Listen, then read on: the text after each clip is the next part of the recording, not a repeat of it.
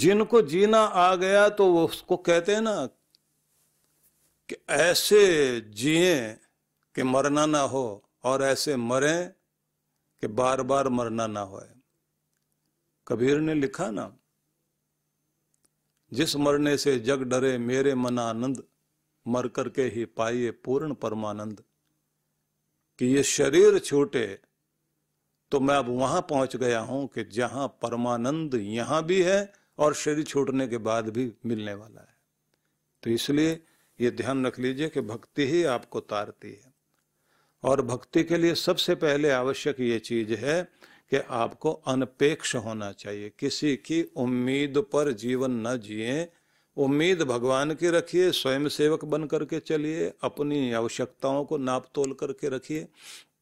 और शारीरिक जिम्मेदारियाँ अपनी ज़रूर पूरी करनी चाहिए। सांसारिक ज़िम्मेदारी भी पूरी करें। और अच्छी बात यह है कि जैसे अनेक भक्तों का वर्णन मिलता है ना, जिन भक्तों की ज़िंदगी में अनेक तरह के प्रलोभन आए, लेकिन उन्होंने किसी भी तरह के प्रलोभन को महत्व नहीं दिया, अपने लक्ष्य की तरफ़ चलते चले गए, क्योंकि भगवान परीक्षा लेते हैं ना। तो पहली बात हुई अनपेक्ष। अगला शब्द दिया शुचिर दक्ष, पवित्रता का ध्यान रखना। अब पवित्रता का ध्यान ये रखना है कि आपको किसी के संग बैठने से, उसके विचारों से, उसके साथ बैठने से कोई फ़र्क न पड़े। मतलब ये है कि कोयले के किसी भी जगह पर कोठरी में जाएँगे, उसके पास से निकलेंगे तो कुछ भी नहीं किया तो धूल उड़ करके हवा चल गई तो वहाँ से जो राख उड़कर आती है ना तो उससे भी आपके कपड़ों पर असर आता है।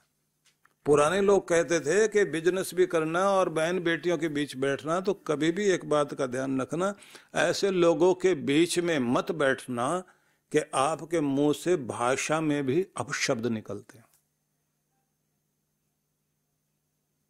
वो पुराने लोगों की कहानी है। जो अपना काम धंधा चलाने के लिए भी इस बात का ध्यान रखता है कि मेरी जबान कभी गंदी ना हो और मेरे मस्तिष्क में कभी इस तरह के शब्द ना आए। अगर परमात्मा का किसी ने जो है धर्म कर्म करना है तो उसे तो बहुत ध्यान रखना चाहिए, उसके अंदर कभी भी कोई गंदे शब्द ना आए, भाव ना आए। आप सोच के देखिए, कृष्ण भगवान एक एक शब्द चुन के रखते हैं। पहले उन्होंने कहा कि दुनिया की अपेक्षा नहीं करना। अपने आश्रित होकर के चलना तुम्हारी भक्ति सफल हो जाएगी। दूसरी बात उन्होंने कही, इस बात को भी ध्यान रखना कि पवित्रता बनी रहे।